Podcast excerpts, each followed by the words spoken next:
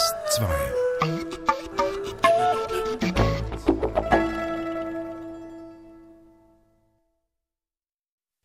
DRS 2. Atlas, Menschen, Landschaften, Musik. Mit Jennifer Kakshuria Mikrofon. In den Süden von Italien, nach Matera, geht es heute in der Sendung.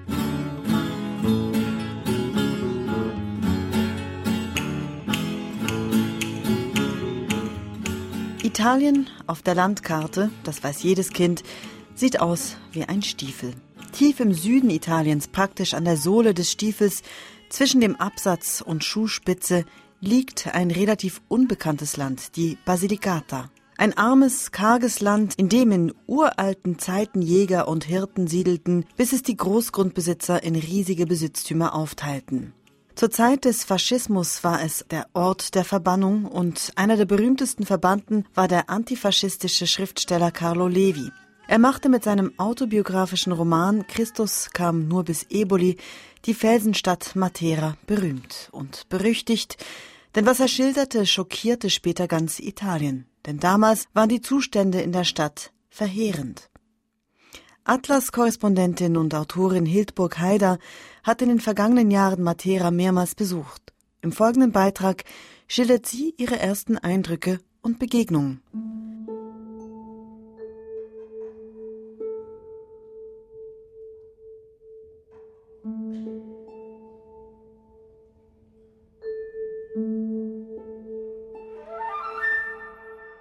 Matera. Ein strenger, dunkler Name mit zartem Nachgeschmack. Niemand weiß genau, woher er stammt. Vielleicht aus dem Griechischen.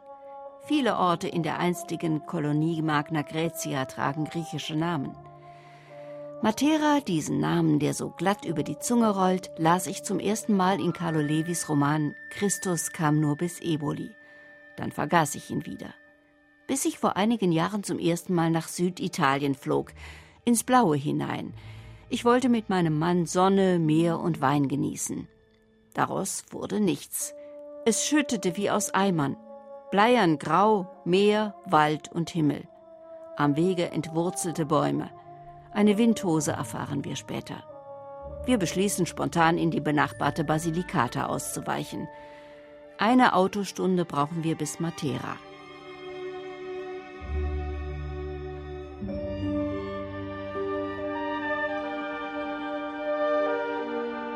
Wir kommen nach der Siesta in der Oberstadt an. Es bietet sich ein ähnlicher Anblick wie seinerzeit der Schwester Carlo Levis. Ein paar Palazzi, Post, Geschäfte, Bars. Heute wildes Gewimmel. Passanten schwatzen, Autos hupen, Mopeds knattern. Wir suchen die berühmten Sassi, so heißt die Höhlenstadt, die hier irgendwo sein muss. Mitten im Ort ein Wegweiser, Sassi. Wir biegen rechts ab, dann geht es ein Sträßchen nach unten. Weiter geht es nur noch zu Fuß. Wir treten ein in eine andere Welt. Auf einmal ist es still. Nur noch aus der Ferne Glockengeläut. Falken kreisen über den Dächern. Ein sandfarbenes Steingebirge. Ein Gewirr von Dächern, Treppchen, Gassen. Alles krumm und schräg. Darüber ein Himmel so grau wie der Stein. Wir steigen glitschige, bröckelnde Stufen hinab und gelangen zur Kirche San Pietro Barisano. Da ein Schild Residenz Restaurante. Ein Hotel? Fünf Türen öffnen sich zu einem kleinen Platz.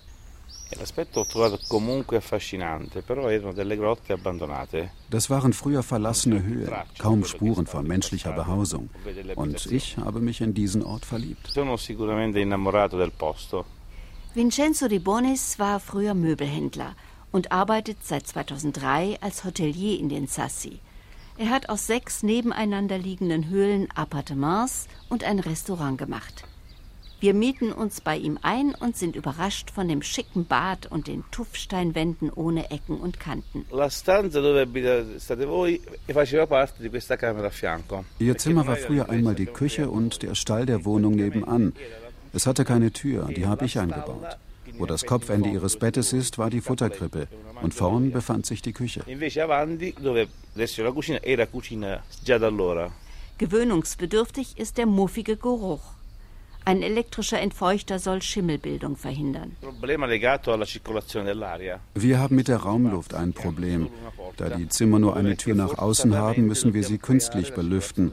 Da ist die Feuchtigkeit, das Kondenswasser. Es ist eben ein abgeschlossener Raum. In unser Apartment dringt nur am Eingang Licht. Weiter innen muss es künstlich beleuchtet werden. Vor der Eingangstür liegt ein kleiner Hof, eine natürliche Terrasse, die den Blick öffnet auf die grandiose Landschaft. An den Abhang klammern sich Nussbäume und Agaven. Tief unten die Schlucht, gegenüber die grüne Hochebene der Murja. Die wollen wir heute erkunden, denn der Himmel reißt auf. Wer weiß, wie lange es trocken bleibt. Unudje, unudje, Der Falke fliegt in die Luft. Vola in aria. Wo wird er landen? Dove andrà posarsi? Siehst du, wie er entschwindet? Lo vedi, che va via.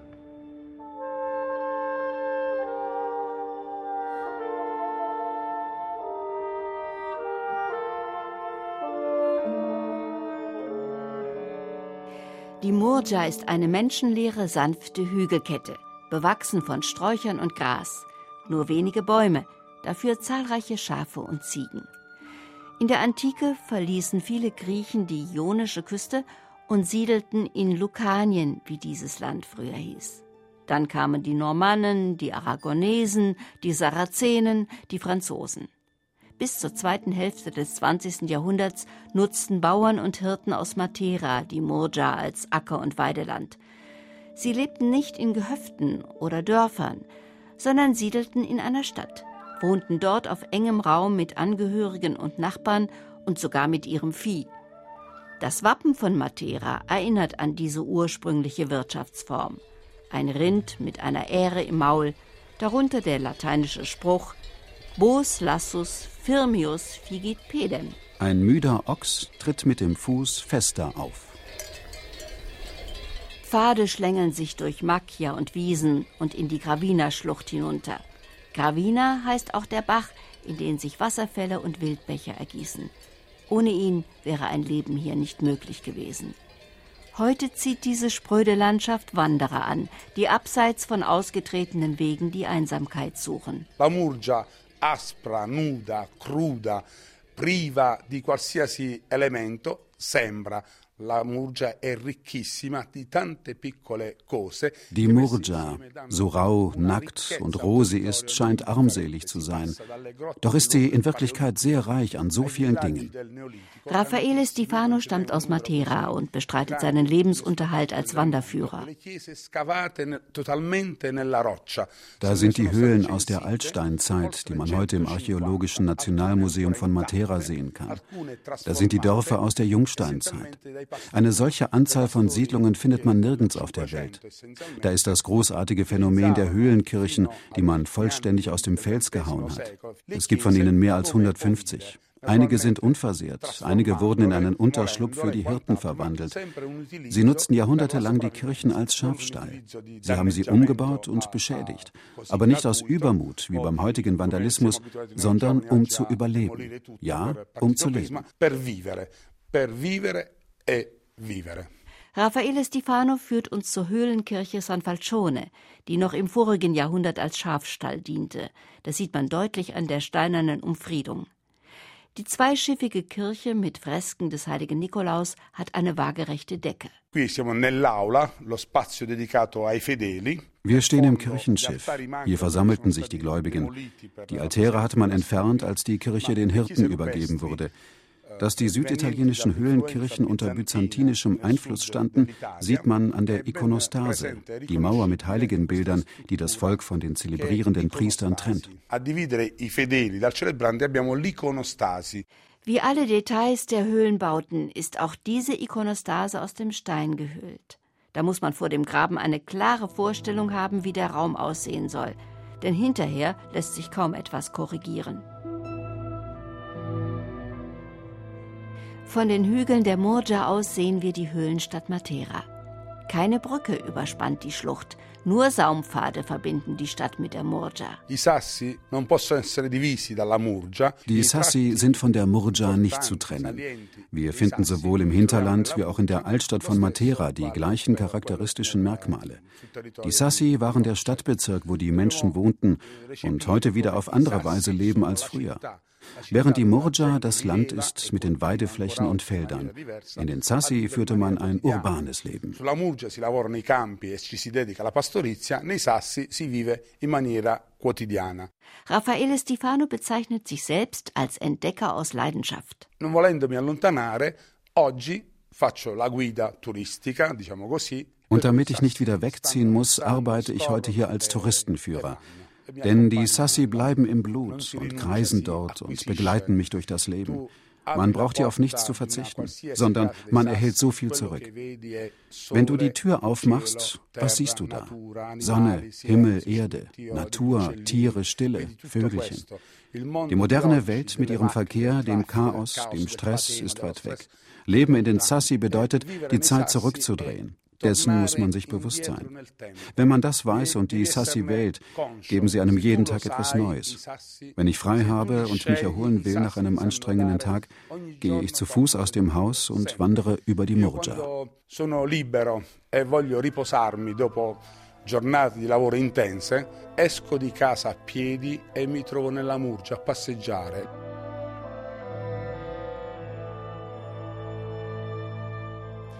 Eine Stadt, eine Landschaft aus einer anderen Zeit. Heute nennt man das Leben in den Höhlen primitiv. Doch der sprichwörtliche Höhlenmensch lebt bis heute noch unter uns. Vielleicht wohnt dem primitiven Leben ein Zauber inne. Des Abends kommt der Bauer heim, verzaubert von dem Reiz der alten Landschaft, so magisch und so trist.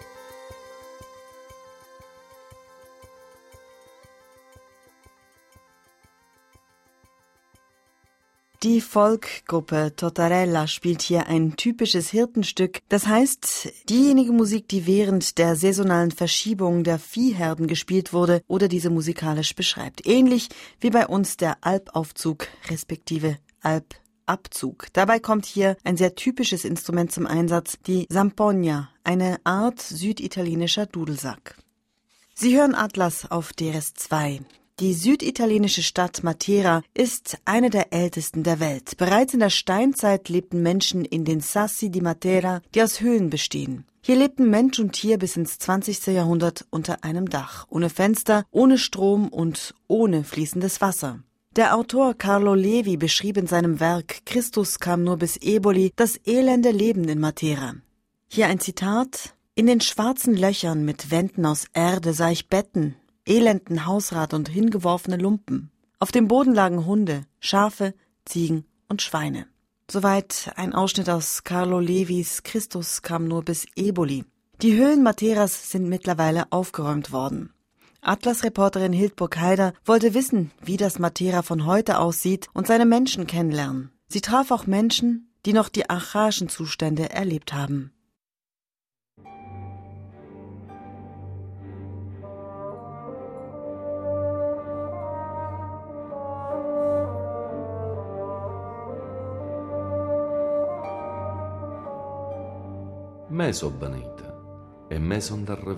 Jetzt bin ich wirklich da.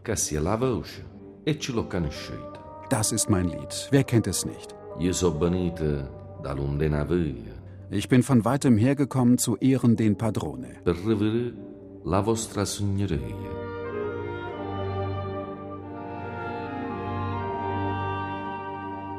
Matera liegt im Herzen Süditaliens auf einer Hügelkette zwischen zwei Meeren. Seine Anfänge reichen bis in die Vorgeschichte. Hirten und Jäger bauten in der Hochebene der Murgia und in den Sassi von Matera verstreute Siedlungen. Matera è la città scolpita, le occhiaie della Murgia. Matera ist eine Stadt aus Stein gemeißelt. Die Höhlen in der Murgia sind aus der Idee entstanden, eine Art Negativarchitektur zu schaffen, das heißt, das Leere aus dem Vollen. Diese Idee wurde dann zur Grundlage der städtischen Siedlung an diesem besonderen Ort.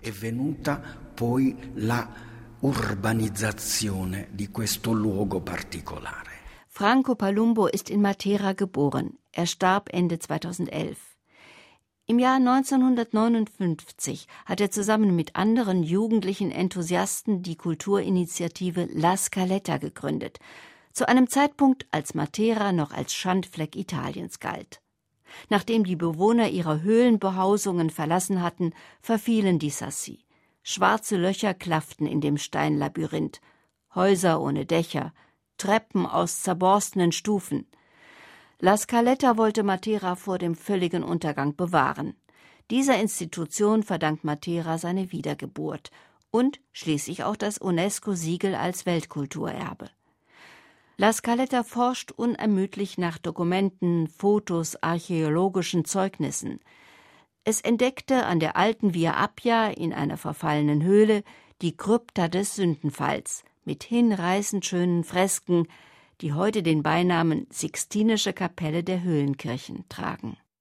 La Scaletta organisiert seit 1978 jährliche Kunstausstellungen in den Höhlenkirchen und schlägt so die Brücke zwischen Bewahrung und Erneuerung der Stadt Matera. Io continuo ad amare questa città perché è un luogo dell'anima ed è un luogo dove c'è una continua scoperta. Ich liebe diese Stadt, denn sie ist ein Platz für die Seele, ein Ort, wo man ständig Entdeckungen macht. Denn der primitive Mensch hat hier außergewöhnliche Spuren hinterlassen. Er schuf sich eine perfekte Lebensgrundlage, indem er aus dem massiven Tuffstein Hohlräume grub, als Bleibe zur Verteidigung und zum Wohnen. Per poter fare una sua dimora di difesa e di vita.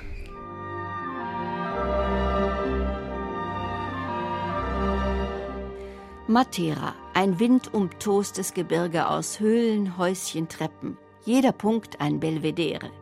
Unter mir Dächer, Stufen, ausgeweidete Häuschen. Krumme Linien, schräg und rund wie in einer Theaterkulisse. Außer den Höhlen gibt es auch gemauerte Häuschen mit geraden Wänden, frisch verputzt und mit gelben, roten, grauen Ziegeln gedeckt.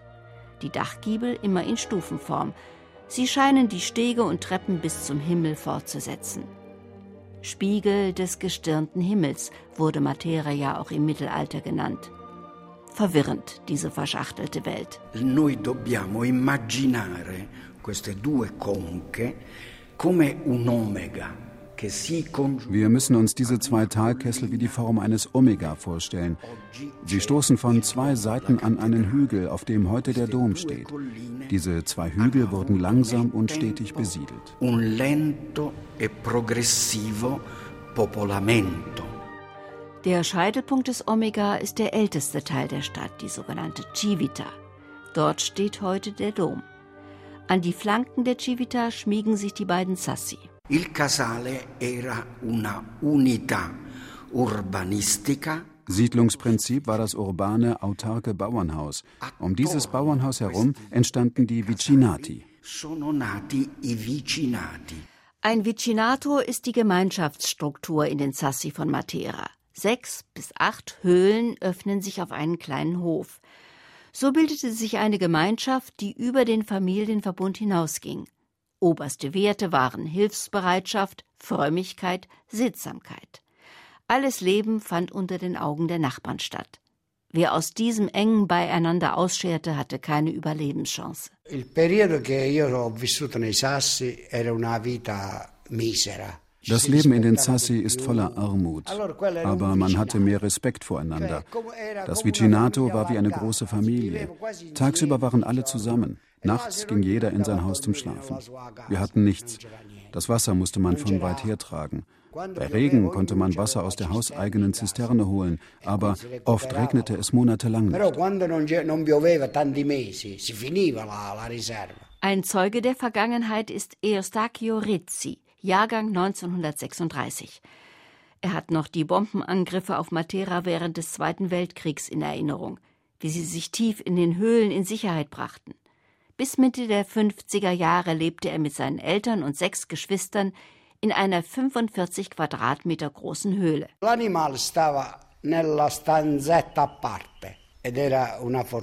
Wir hatten zum Glück einen kleinen Raum nebenan, in dem der Esel schlief. Der Stall, dort haben wir geschlafen. Ein Glück. Bei anderen schlief der Esel im Hauptraum. Das Leben war sehr armselig damals, vor allem in der Nachkriegszeit. Man lief ohne Schuhe herum, hatte ein paar Hosen und ein Hemd. Wir mussten das essen, was es gab. Das Essen kam auf einen großen Teller und daraus aßen alle. Also man musste zulangen. Wer nichts abkriegte, musste bis zum Abendessen warten. Se no, aspettavi la sera. Eustachio Rezzi musste ab dem zehnten Lebensjahr zum Unterhalt der Familie beitragen. Er hütete die Schafe auf dem Feld in der Murgia. Zur Sassi-Gemeinschaft gehörte auch der Padrone, der Großgrundbesitzer, von dem alle Bauern und Hirten abhängig waren. Der Padrone nahm den kleinen Eustachio alle zwei Wochen mit in die Stadt, damit er daheim die Kleidung wechseln konnte. Però se uno vuole mangiare un po' di salame, si doveva crescere in maiale, se no wenn jemand Wurst essen wollte, dann musste er mit einem Schwein unter einem Dach leben, sonst gab es keine Wurst. Zu Feiertagen kauften wir ein knochiges Stück Fleisch, um die Soße zu würzen. Oh, wie das schmeckte. Nur durch ein bisschen Fleischaroma. Vielleicht auch, weil keine Zusatzstoffe drin waren. Alles war biologisch. Auch das Gemüse war biologisch. Früher wurde mit Maultierkot gedüngt. Sapete come si concimava la terra allora? Con eh, gli escrementi dei muli. Bevor die Kinder abends schlafen gingen, mussten sie die feuchten Laken anwärmen. Geheizt wurde mit Holz, das die Männer zur Holzkohle verarbeiteten. Einen Abend hat Rizzi nie vergessen. Es gab ein großes Unwetter und sein Vater war unterwegs nach Hause. Mia madre era qua sopra e mio padre stava giù. Noi e mia madre piangevamo. Meine Mutter stand oben in den Zassi und mein Vater dort unten am Abhang. Meine Mutter und ich, wir weinten, weil wir dachten, wir verlieren den Papa. Er hat es aber geschafft. Um halb elf kam er nach Hause mit dem Sack voll Holzkohle. Den Sack hat er nicht losgelassen. Er wusste, dass es ohne diesen Sack zu Hause nicht warm genug sein würde. Ich kriege eine Gänsehaut. Diese Erinnerungen gehen einfach unter die Haut. Das sind die schrecklichsten Erinnerungen aus meiner Kindheit. Der Vater arbeitete von 4 Uhr morgens bis abends um 7. Mit 65 Jahren ist er gestorben. Er hat immer wie ein Esel geschuftet, wie ein Tier. Er hatte sieben Kinder. Sie mussten doch Brot und Pasta bekommen. Was für ein Elend. Seit Matera in die Liste der UNESCO aufgenommen wurde, ziehen nach und nach wieder Menschen in die Sassi. Kräne und Baugerüste zeugen vom stetigen Wandel. Aus den schwarzgrauen Elendshöhlen werden elfenbeinfarbene Schmuckstücke, dekoriert mit Kakteen in Terrakotta-Krüge gepflanzt. Bis ins Detail restauriert man die Sassi, wie zum Beispiel die Abflussrohre aus gebrannten Ziegeln oder die Entlüftungsrosetten in den Mauern. Natürlich gibt es jetzt Gas und Strom und ein Abwassersystem. In den meisten Häusern sind jetzt Restaurants, Hotels, Ateliers, Museen und sogar ein Wellnesszentrum und ein Callcenter. Matera wird inzwischen aber auch von Touristenmassen überschwemmt. Sie bedrohen die einzigartige Stille. Sie missachten den zerbrechlichen Charme der Gassen und dringen mit ihren Autos in jeden nur befahrbaren Winkel. An der Via Fiorentini lockt sie ein Schild, das alte Matera aus Tuffstein.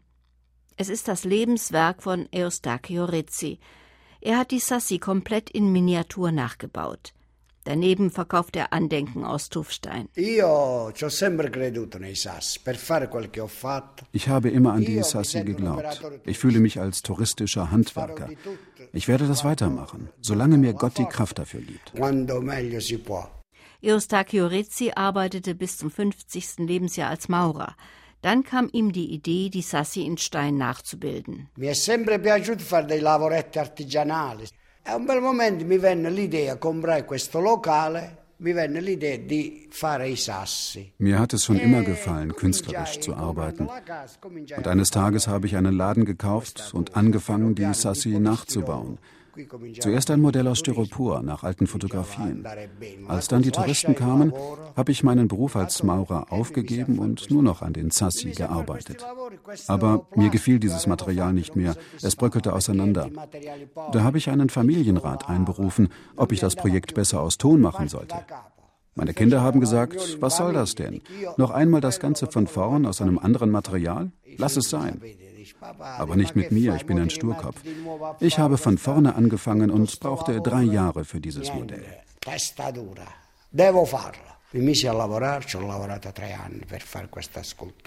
Und das täglich zwölf bis 13 Stunden. Am Tag der Einweihung kamen alle Honoratioren der Stadt, sogar der Bischof. Und endlich habe ich auch mal ein bisschen Geld gesehen. Ich war immer arm, Vater von fünf Kindern und immer Alleinverdiener. Ich hatte nie Geld. Und mit dieser Arbeit habe ich endlich ein bisschen Geld verdient. Es kommen immer mehr Touristen. Alle erzählen von diesem Ort und bringen andere Leute hierher. Hoffen wir mal, dass auch alle diesen Ort verstehen. Nicht alle verstehen ihn. Viele Geschäftsleute wollen etwas anderes aus diesem Ort machen. Sie wollen alles aus den Touristen herausholen, was sie kriegen können. Ich finde, dass wir die Fremden gut behandeln sollen. Eustachio Rizzi zeigt in dem Modell sein Elternhaus zwischen dem Mittelteil der Altstadt, der sogenannten Civita, und dem Sasso Cavioso. Alles hat er nach der Erinnerung nachgebaut. Die Frauen hängen draußen die Wäsche auf, die Lastkarren werden unten abgestellt, Heu und Holz auf das Maultier geladen. Wenn man ein Maultier besaß, dann war man reich. Das war der größte Schatz des Hauses. Wenn ein Maultier starb, wurde es beweint wie ein verstorbenes Familienmitglied. Das Maultier war einfach alles. Noch in den 90er Jahren, wenn es dunkel wurde in den Gassen, beeilte sich Eustachio Rizzi abends nach Hause zu kommen denn die Sassi galten als gefährliches Pflaster, ein ideales Versteck für Kriminelle und Drogenabhängige. Das hat sich mittlerweile geändert. E und ich bin der glücklichste Mann der Welt. Oh, jetzt laufen mir Schauer über den Rücken, weil ich diese Häuser sehe, in denen unsere Eltern gewohnt haben. Sie hatten so ein schreckliches Leben. Ich sage zu meinen Kindern, uns geht es jetzt gut. Jetzt ist es schön, in diesen Häusern zu leben, mit Heizung und all den Bequemlichkeiten. Jetzt lebt es sich gut in den Sassi. Auch die Hotelzimmer sind wunderschön, mit allem Komfort. Dici sì, nei Sassi vive bene, giustamente chi viene anche negli alberghi, ma con tutti i servizi. Eustachio Rizzi führt mich zu seinem Elternhaus in den Sassi. Es ist jetzt ein Hotelzimmer. Die Besitzerin heißt Cinzia Matera. Sie hat das ehemalige Vicinato nach jahrelangem Behördenkrieg zu einem Restaurant mit Hotelzimmern umgestaltet. 20 Stufen führen in einen unterirdischen Weinkeller. In einem Gewölbe brennen zwölf Kugellampen, nach denen Cinzia ihr Hotel benannt hat, die zwölf Monde. In der Rückwand haben sich Muschelfossilien erhalten. Ein Beweis, dass während der Eiszeit das Meer bis hierhin reichte. Hier ein Zimmer in einer Grotte. Ich habe nichts verändert. Ich habe die Zeichen der Zeit gelassen. Ich habe nur alles sauber gemacht und einige Kleinigkeiten hinzugefügt. Quando la signora ha festeggiato che ha fatto l'albergo qua als die Signora das Hotel eröffnet hat, hat sie mich eingeladen. Ich bin gekommen. Und in dem Augenblick, als ich mein Geburtshaus betreten habe, musste ich weinen.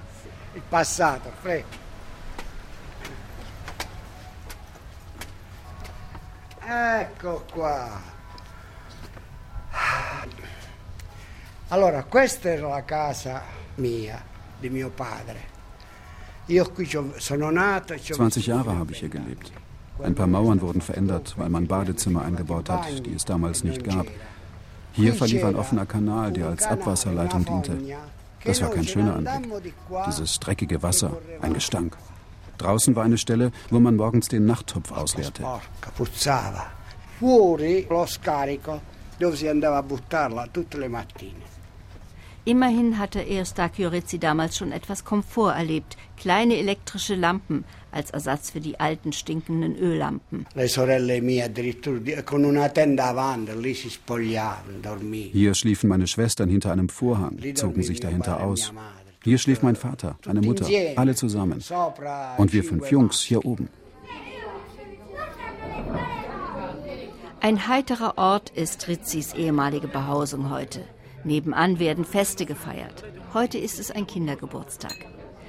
Die hochaufragenden Wände sind sorgfältig verputzt. Auf dem Hof blühen blauer Rosmarin und gelber Oleander. Manche sagen, die Leute wollten die Sassi nicht verlassen. Aber das stimmt nicht. Wir sind mit Freude weggegangen. Wir lebten in Grotten und kamen in komfortable Häuser. Mit Badewanne, mit fließendem Wasser. Das war einfach wunderbar. Ich glaube, es gab einige Alte, die nicht wegziehen wollten. Sie sagten, nein, ich bewege mich nicht vom Fleck. Hier bin ich geboren, hier sterbe ich auch. Aber das waren die Alten. Wir Jungen, wir wollten unbedingt weg von dort. Wir lebten dort wie die Tiere und mit den Tieren. Früher sagte man, wer wenig isst, ist andauernd. Wer viel isst, dem wird schlecht. Ein Sprichwort aus Matera. Ich glaube daran.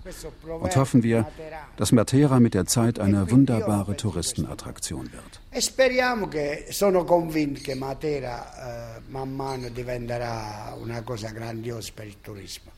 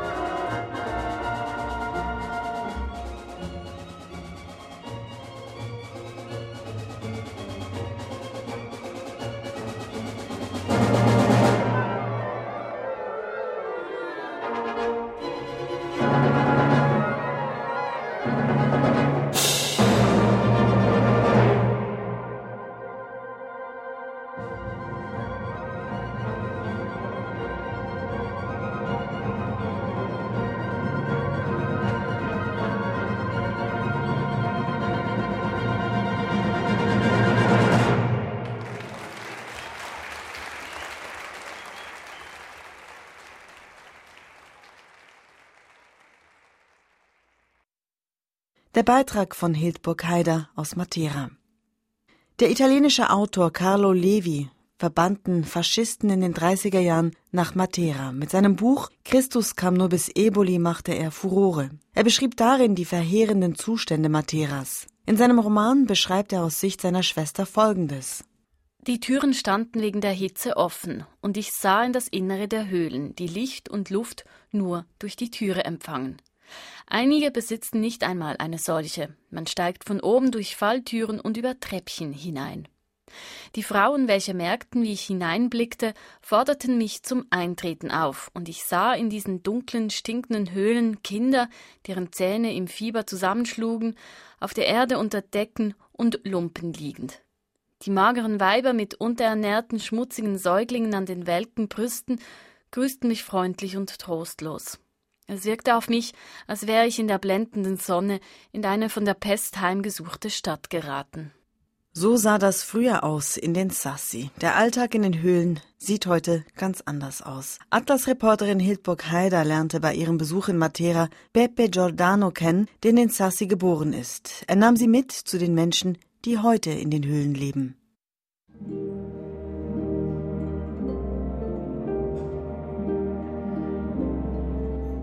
Il canto dell'altalena, che mi fu insegnato da un'anziana zia quando ero ancora bambino.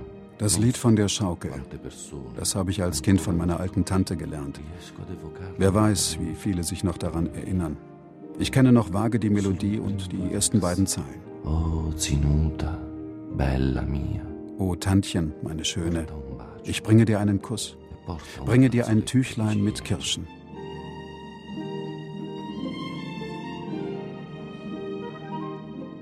Nicht weit von unserer Höhlenwohnung im Sassi Barisano wohnt Filomena Lamanna. Im Juli 2012 feierte sie hier ihren 100. Geburtstag. Eine Frau, die weder lesen noch schreiben kann. Sie spricht nur Dialekt. Meine Fragen übersetzt ihr Sohn Peppe Giordano aus dem Italienischen. Ich bin nicht zur Schule gegangen. Mein Vater starb, als ich sechs war, und meine Mutter musste aufs Feld. Ich musste auf meine kleine Schwester aufpassen. Anfang der 50er Jahre begann die Umsiedlung der Bewohner aus den Sassi. Signora Filomena blieb in ihrem Steinhaus. Wie die Lehmhöhlen haben auch die gemauerten Häuser nur einen Zugang vom Gemeinschaftshof und über der Tür ein einziges Fenster. Wir treten von der Haustür direkt in ihren Wohnraum. Auf dem Steinfußboden ein großer runder Tisch, neben dem Bett eine Spiegelkommode. Über dem Bett hängt ein Bild mit Maria, Josef und dem Jesuskind. Daneben ein Kruzifix. An der Wand die Gratulation der Kommune zum 100. Geburtstag. Als ich klein war, bestand das Leben nur aus Arbeit. Morgens ging man aufs Feld und als wir abends heimkamen, mussten wir kochen und weben. Wir nähten und flickten die Hosen. Wir dachten gar nicht daran, uns zu amüsieren oder spazieren zu gehen. Es gab nur die Arbeit. Signora Filomena ist in den Sassi geboren und hat Matera nie verlassen. Mit acht Jahren ging sie in einer Schneiderlehre. Ihren Mann lernte sie mit 26 kennen. Nach drei Monaten wurde geheiratet. Sie sagt von ihm, er war ein guter Mann. Er hatte mich lieb bis zum Tod. Era buona, ni vorremmo bene, perfino alla morte. Philomenas Mann war Bauer, 13 Jahre älter als sie. Er brachte ein Maultier mit in die Ehe, das schlief hinten im Zimmer dort, wo heute Philomenas Bett steht.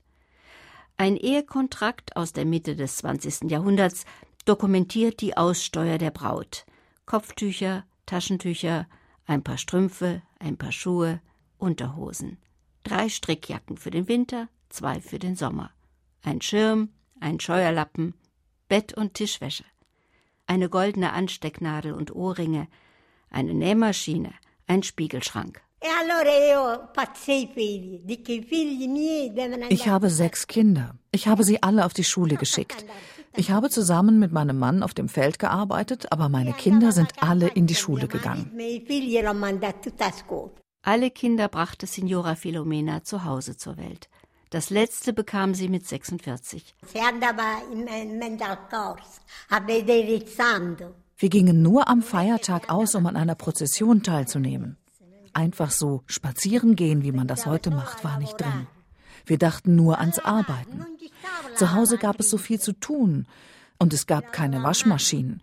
Wir wuschen alles per Hand. In der Wanne. Zweimal auf dem Waschbrett, mit Asche zum Sterilisieren und dann wurde alles gebügelt. Das war eine Arbeit von zwei bis drei Tagen.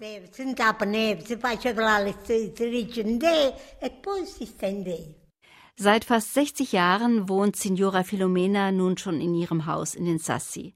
Sie ist eine der letzten Zeugen einer untergegangenen Welt. Madonna, wie viel hat sich verändert? Alle alltäglichen Dinge sind anders. Damals gab es kein Badezimmer, keine Küche, man wusch sich draußen am Brunnen, man kochte auf dem Feuer. Das Trinkwasser holten wir vom Brunnen. Philomena ist eine starke Frau, bis heute. Mit 80 war sie zum ersten Mal in einem Krankenhaus. Sie kann heute nicht mehr laufen, hat Schmerzen, aber sie beklagt sich nicht. Ogni venerdì viene la suora per la jeden Freitag kommt eine Schwester zu mir und teilt mir die Kommunion aus. Einmal im Monat kommt der Priester. Zweimal oder dreimal im Jahr feiern wir die Messe hier bei mir zu Hause. Nach Ostern kommt der Priester und segnet das Haus.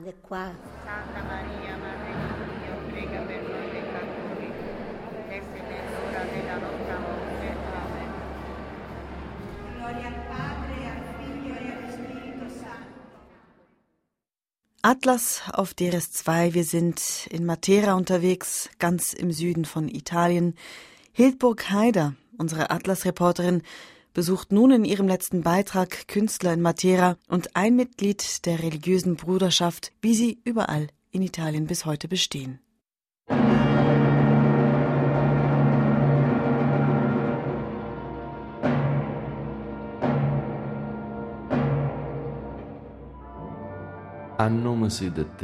Im Namen Gottes.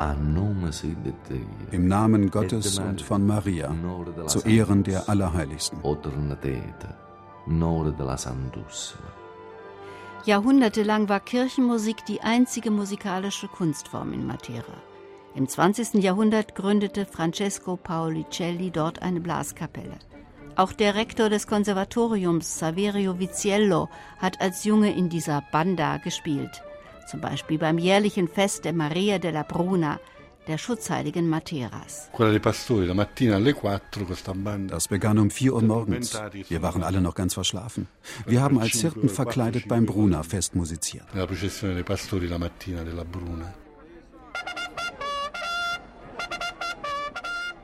Angeführt von schmucken Reitern folgt der Wagen mit dem Bischof. Der hält auf einem Puppenstühlchen die Madonna-Figur auf dem Schoß. Ihr Zelluloidkopf trägt eine Königskrone und weiß ist ihr Spitzengewand.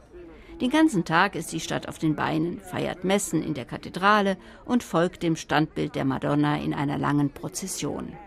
Am spektakulärsten aber ist der Strappo. Wenn die Menschenmassen den großen Wagen stürmen, der jedes Jahr neu für das Fest angefertigt wird. Sie reißen Engel und Blumengirlanden Stück für Stück aus den Wänden.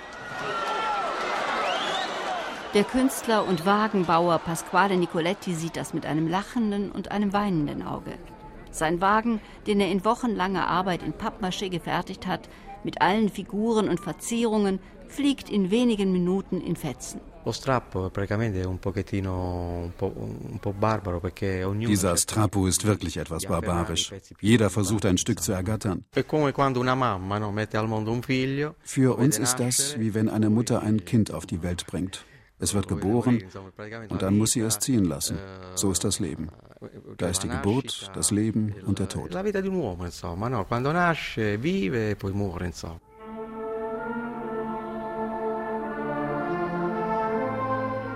Beim Barbier von Matera treffe ich Nunzio Paolicelli, Mitglied in der Confraternita Gesù Flagellato. Diese Bruderschaft besteht seit 1615 und hat an die 70 Mitglieder. Das Ziel der Bruderschaft ist die Einigkeit der Gläubigen und die Hilfe für den Nächsten. Die Brüder sind auch beteiligt an der Beerdigung eines Mitglieds. Unsere Bruderschaft ist vor allem entstanden, um den Karfreitagskult zu organisieren. Leider ist unsere Stammkirche in napoleonischer Zeit in ein Gefängnis umgewandelt worden. Daher hat die Confraternita eine verfallene Höhlenkirche außerhalb Materas gekauft und in jahrzehntelanger Arbeit restauriert. Anfangs wurde die Eingangstür demoliert, man feierte innen schwarze Messen, nahm Drogen. Paulicelli ließ eine einbruchsichere Tür einbauen und installierte eine nächtliche Beleuchtung. Das vertrieb die Vandalen. Mittlerweile wird die Kirche Madonna della Gravinella jedes Jahr an Karfreitag zur Kreuzwegsprozession genutzt. Paolicelli zeigt mir ein Fresko, das er unter einer anderen bemalten Schicht entdeckt hat. Da habe ich begriffen, warum das Fresko übermalt worden war. Es war in den Augen der Kirche einfach skandalös, denn es stellt einen völlig nackten Jesus dar. Zu seinen Füßen Magdalena, die war ja angeblich eine Prostituierte. Einfach skandalös. Secondo la Chiesa era scandaloso.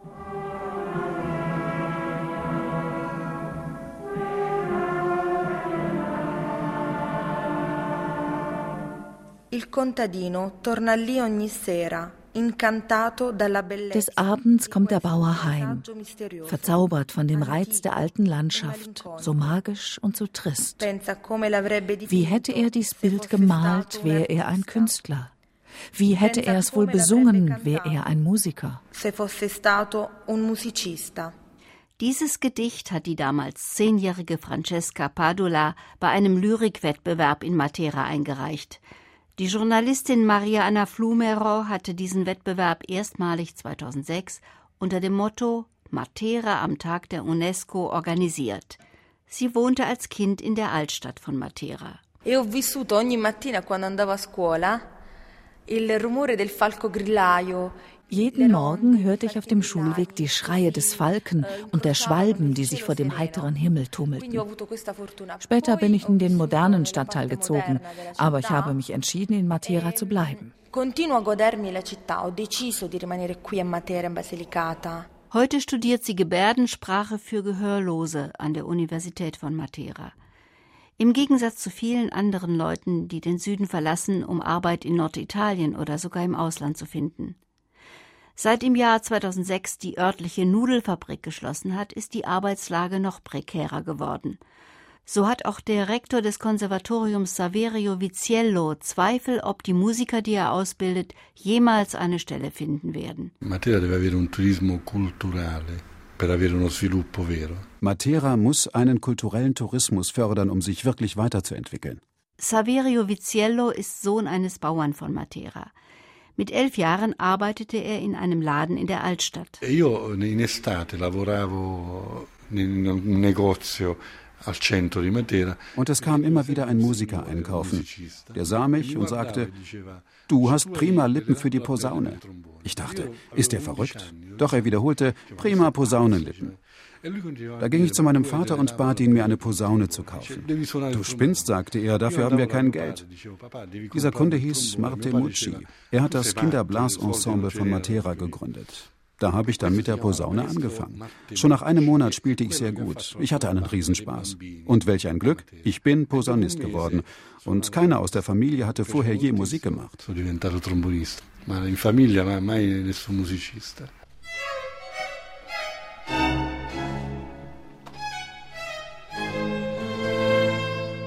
Saverio Viziello hat in renommierten Orchestern als Soloposaunist gespielt. Seit 1969 wirkt er am Konservatorium von Matera.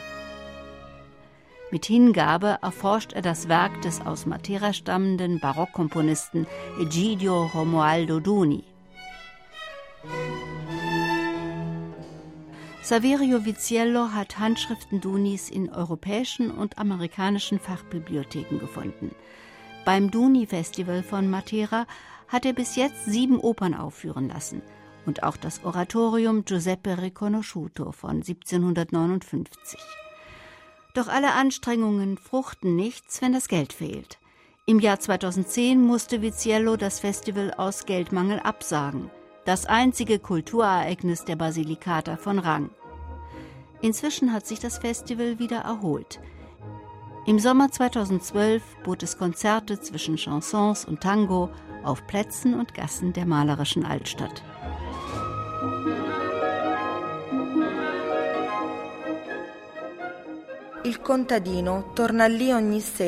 Abends kehrt der Bauer heim.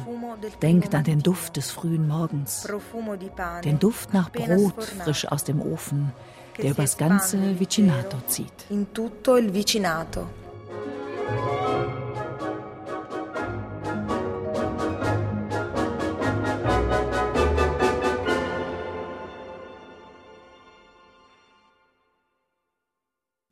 Der Beitrag von Hildburg Haider. Hildburg Haider war für Atlas in Matera unterwegs. Sie hat alle Beiträge dieser Sendung gestaltet. Valerie Benz Musikauswahl, mein Name Jennifer Kakshuri, Redaktion und Moderation. Zum Ausklang gibt's nochmals Musik. Hier ein Stück Musik zwischen Archaik und Moderne, zwischen alten Weisen im lokalen Dialekt, Jazz-Zitaten und Elektronik.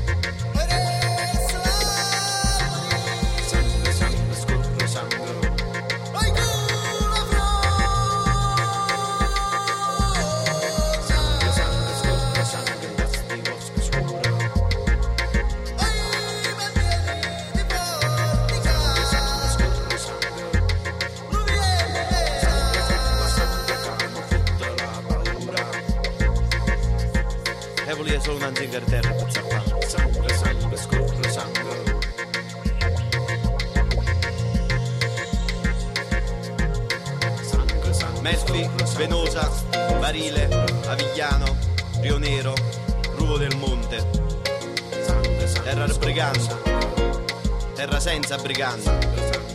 Terra bagnata era lo sangue, era lo sudore di briganti. Ma terra era signore, che si fotte nel nare, si fotte nella terra, e si fotte nel burro migliaia. Terra era brigando, terra senza briganti. Sangue, sangue, scorre, sangue, andasti, vostro scorre.